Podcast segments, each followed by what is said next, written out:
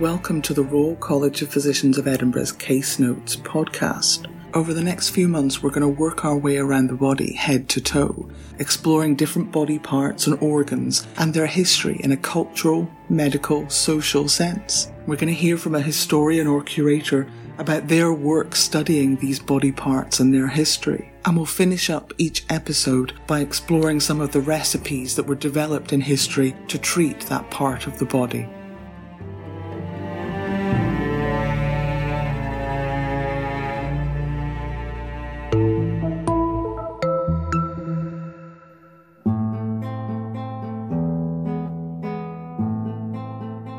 So, welcome to Head to Toe as we move around the body. My name is Daisy Cunningham, and I am the college's Heritage Manager and Librarian. And my name's Olivia Howarth, and I'm a volunteer with the Royal College of Physicians of Edinburgh Heritage. And today we've made it as far as the liver.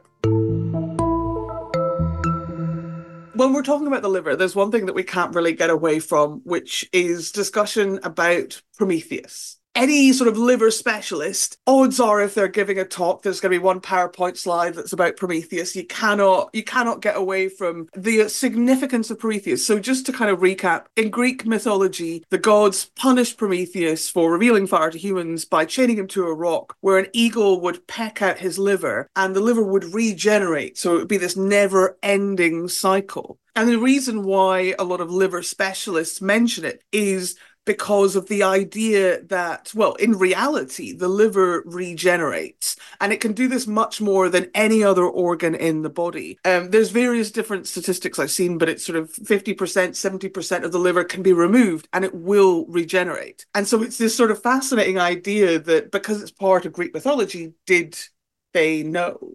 Mm. So, Olivia, did they know? I'm not convinced. It's a nice theory but I have no idea how they would know. Yeah, it does seem unlikely, even later, even into the 1600s and 1700s. The liver was incredibly difficult to study because it has so many blood vessels that even just sort of poking it or cutting it could cause an enormous amount of blood loss. So, in comparison to other organs, it was particularly difficult to study in in a living, regenerating sort of sense, as opposed to kind of in a in a corpse. I mean, there was definitely um, ancient ideas about the anatomy of the liver because I was reading about ancient priests who would be sacrificing animals. The liver was how they divinated the future, and they recognized that no two livers looked the same. And because the prediction of the future was based on specific findings on the liver surface, they developed clay models of sheep livers that were used to instruct aspiring priests there's a, a, few examples of ancient Mesopotamian clay liver models at the British Museum that date back to 2000 BCE. I've always wondered, and I realize that, you know, there, there is a specialty where people study this, but sometimes when you see these ancient organs, you know, in these sort of votives, they all just look like blobs. I'm like, how did they know mm. that that blob was a kidney and that blob was a liver? But this is why this is not my specialty, and other people who are much better study these things. I'm like, it's a blob. Galen gave the liver the central role in the function of the body, and he thought that it took food from the gut and turned it into blood. He also thought that as part of that, the liver surrounded the stomach in order to warm it up and potentially warm the food to turn it into blood. Interesting, there's a lot going on there. And Plato apparently thought that the liver was the seat of negative emotions your anger, your jealousy, your greed. And apparently that's where the term lily livered comes from, meaning coward. Um, and also because a lot of early medicine is very kind of like for like. So you see this in bloodletting where they're like, oh, you've got a sore leg, you've got to be bled from the leg. So if people had sort of pains that were in the rough region of where the liver was, obviously it's quite difficult to diagnose liver complaints, but that kind of area, then they would be eating a lot of liver as well. So there's a lot of liver being eaten as a way of treating the liver. Scotland, particularly, is associated with uh, liver and other organs being eaten in the form of haggis. We are in Scotland when we are recording this. We cannot not talk about haggis. So, some form of offal has been eaten in, in many countries since ancient times, but the first recorded example of the word haggis was used in England in the 1400s. Now, the first time it was written down isn't necessarily the first time it was used. I like to think that just because it was first written down in a text in the 1400s in England, it's not an English word, but we don't know the actual haggis itself, the kind of food stuff, could have come from Rome, could have come from Scandinavia. It, it probably has a, a, very old history.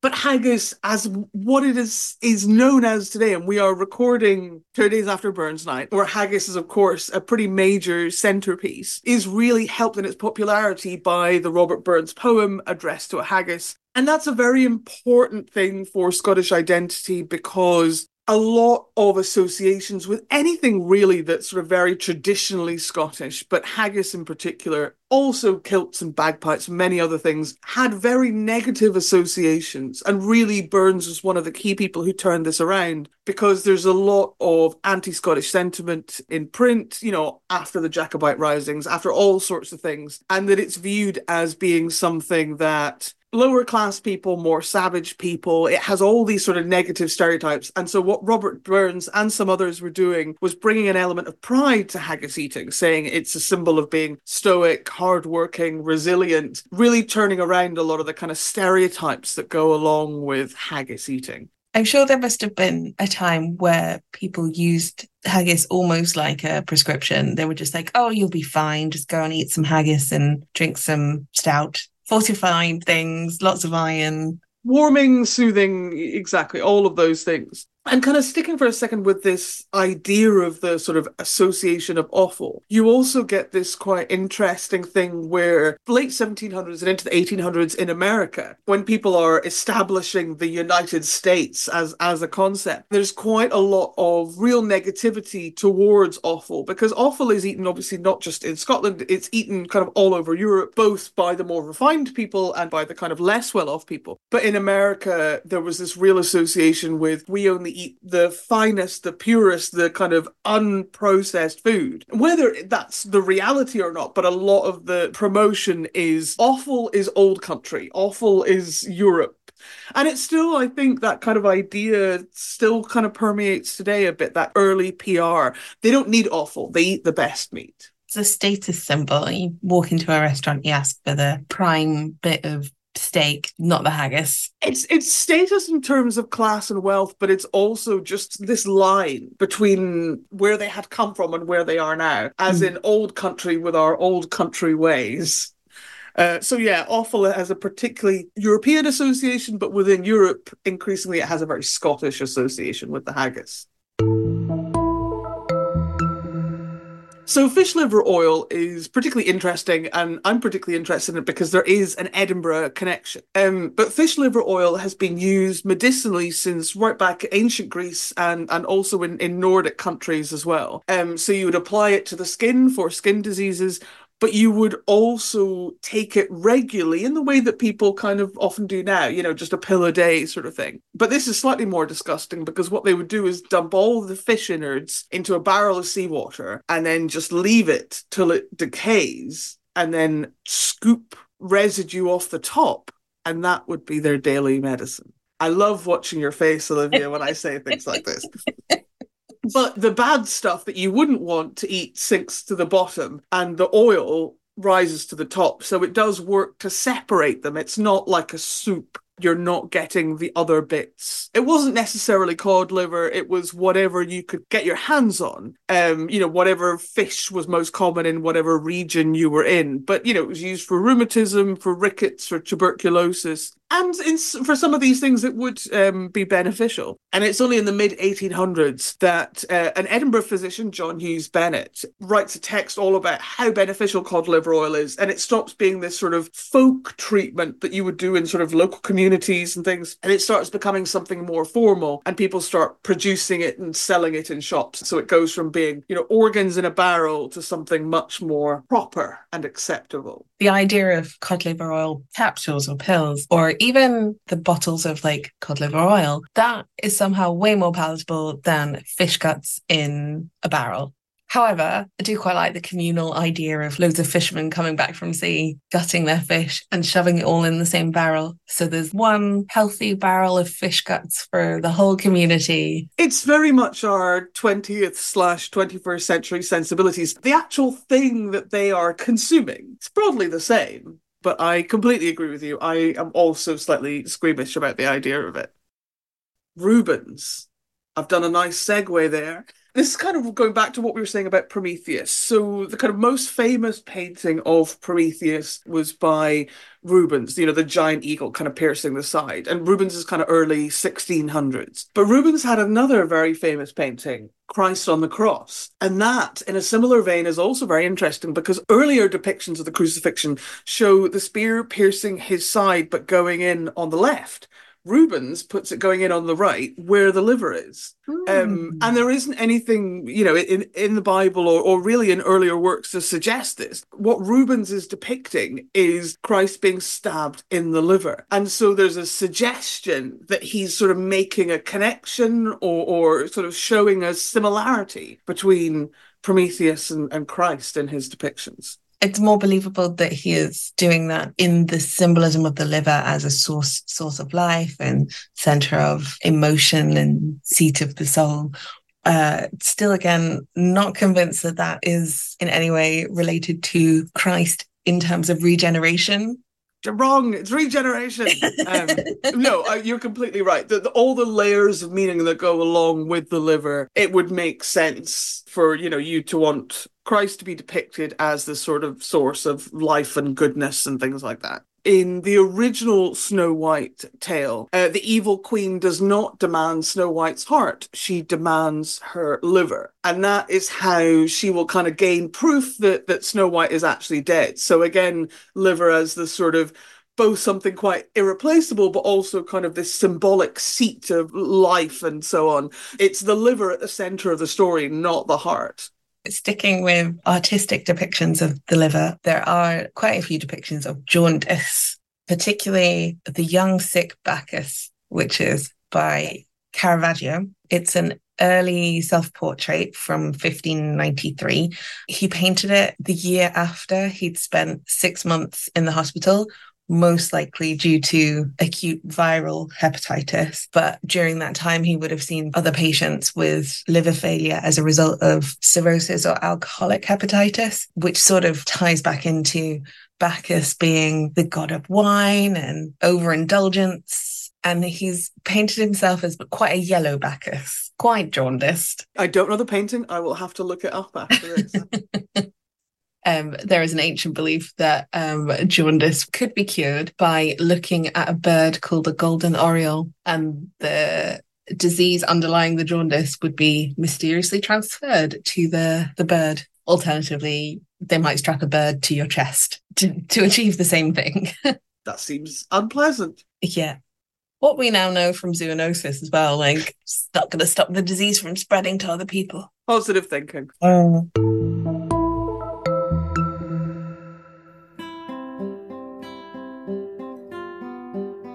For our case study today, we're going to look at the history of alcohol, and more specifically, the Georgian gin drinking craze. The gin drinking craze of the first half of the 1700s was counterbalanced by the gin panic, a wave of public fear and moralizing that swept London, where suggestions that drinking gin caused spontaneous combustion were, at least by some, taken entirely seriously. Although spirits were not new, in Britain, they had previously mostly been the preserve of the wealthy, with the less well off drinking ale and beer instead. But gin suddenly became accessible to the masses around 1700. This was primarily for political reasons. The Dutch ruler William of Orange succeeding to the British throne, hailing from a nation of heavy gin drinkers, and an excess of grain being produced in Britain, which, if it wasn't going to be eaten, could certainly be drunk instead. As a result, in 1690, England passed an act for the encouraging of the distillation of spirits from corn. Anyone now had permission to make gin in exchange for a small fee, and it was made in huge amounts, in buckets and pans. The resulting gin was sold not only in alehouses, but street stalls, from house windows, and in barbers, stationers, blacksmiths, and on boats. Beer had been drunk for a long time in Britain, and there were conventions about how it was drunk. Specifically, beer was associated with men and masculinity, and with taverns and inns. Gin was new, and the new rules for this new drink took a while to be established. Often it was served in pints, because all other alcoholic drinks were served that way, so why not? Women were as likely, if not more, to drink gin as men were. Gin drinking was also particularly concentrated on England's capital city. While gin was drunk to some extent elsewhere, by far the greatest amount was drunk in London, and the problems which resulted were particularly associated with the capital rather than the country as a whole. Satirical prints showing the impact of this gin drinking craze were common, the most famous of which being Gin Lane by William Hogarth, which shows drinkers pawning everything they own in order to afford more gin. The government passed a series of acts to both raise revenue from gin drinking and make it harder to access gin. The first act came into force in 1736, followed by others in 1742 and 1751. While gin drinking was taxed and there were rewards for anyone willing to inform on any unlicensed sellers, the scale of non-compliance was too great to end it entirely.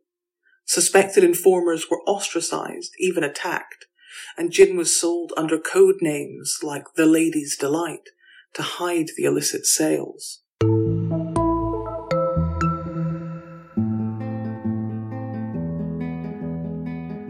This short clip is courtesy of the Wellcome Collection and first aired on BBC Radio Sheffield in 1972.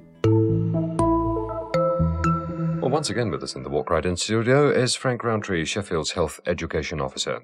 Frank, I was at a football match on Saturday, and uh, looking around me from the press box, I saw one or two people in the crowd, uh, well, not just in the crowd, it has to be said in the press box as well, uh, reaching into their pockets and bringing out hip flasks and having a swig on what was very obviously quite a cold day. And it just went through my mind, I wonder what that dismal Jimmy, Frank Rowntree, would have to say about that.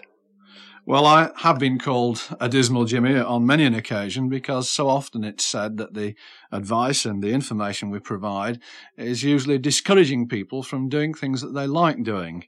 This isn't because uh, really I and my colleagues are dismal. If we give a piece of information or advice that uh, is pointing out the dangers of particular behaviour, it's because there really are dangers there. Now let's think about this business of cold days and hip flasks having a swig. Psychologically, one may feel a boost because alcohol is an irritant. As it goes into the mouth, it burns, it goes into the stomach, it gives a burning sensation, and with it a false feeling of warmth. In point of fact, it doesn't uh, do anything to warm you at, all. It can be the very reverse uh, and be extremely harmful to take alcohol in very cold conditions because it can cause a considerable loss of heat from the surface of the body and make a situation that's worse than the one that you started with. Remember too that there are other aspects to the question of taking alcohol in a public place, uh, whether it's spectators or people in the press box at a football match or anywhere else for that matter. Alcohol is an anesthetic, it's a narcotic drug that has a variety of effects on the body. It reduces one's ability to concentrate, to, carry out fine and coordinated movement. It also reduces one inhib- one's inhibitions. Think of the person who's writing or broadcasting uh, from a football match. Even a small amount of alcohol can have an effect on his ability to do his job properly.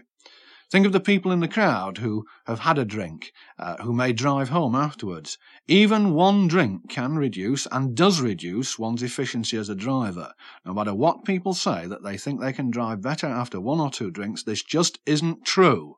The most minute amount of alcohol has an effect on everyone in reducing their efficiency, in reducing their ability to control. Remember, too, that we do have a, a rather unusual modern problem with crowds, where occasionally things get out of hand. Uh, a feeling begins to sweep through a section of a crowd, their inhibitions go, and we may get uh, antisocial, even violent behaviour taking place.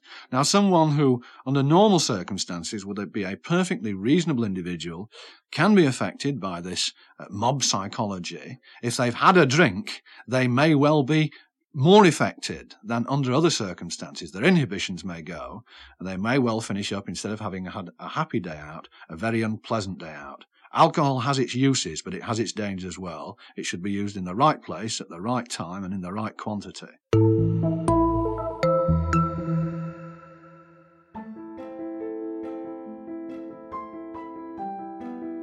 Welcome to Recipes of Yore. We're going to explore some unusual medical recipes from the past. The way in which the word recipes was used in the past is a bit different from how it's used today. So it could mean recipes for cooking, for medicine, or even recipes for cleaning products or cosmetics. Very few of them were treatments we would recognize in the 21st century, and certainly none of these should be tried at home. While there were a lot of recipes to treat the liver, the actual disease they were designed to treat was often quite vague an obstruction of the liver, a stoppage of the liver, a distemper of the liver, and even the evil state of the liver. The treatment for a liver disordered was quite mild. Quote, you must drink tea for six days, about five cupful, very strong, per day. For the distemper of the liver, quote, conserve of roses mixed with spring water and a bath of warm water, used often doth more powerfully and profitably cool and moisten the body than any other remedy, especially in lean folks. Which all sounds fairly pleasant, except, quote, if the disease continue, open him with horse leeches. For stoppage of the liver, quote, drink ordinary water and small wine, wherein steel hath been infused. Other recipes included drinking turpentine mixed with wine, an ointment made from bitter almonds, drinking a mix of juniper berries and cinnamon water, laying radishes on the navel, and, quote, a toad cut through the belly, half a dram of the powder of a toad dried in the oven, and then drunk in wine, or one grain of arsenic drunk in water. The treatment for jaundice was, quote, Take an old piece of rusty iron, be it a horseshoe or anything else, lay it in the fire till it be red hot, then take it out of the fire, and let the patient make water upon it, and take the fume thereof at his nose and mouth, using this three days together, and it will cure him. And, interestingly, the text Taylor's Ready Doctor contains a recipe for drunkenness. Quote, Wormwood, will hinder one from being too drunk. And if the patient has drunk too much, let him drink about a mutchkin or English pint of said juice. It will instantly cause him throw up, and he will soon be whole. Otherwise, make use of a good quantity of butter or fat meat before drinking. Preserves one wonderfully.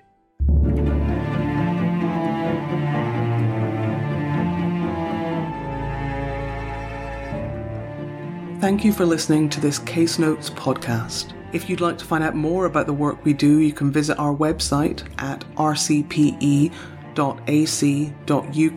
forward slash heritage. You can also find us on Twitter at RCPE Heritage, and we have a Just Giving page, RCPE Heritage, linked to on our website if you'd like to support our work and help to fund future podcasts. Thank you.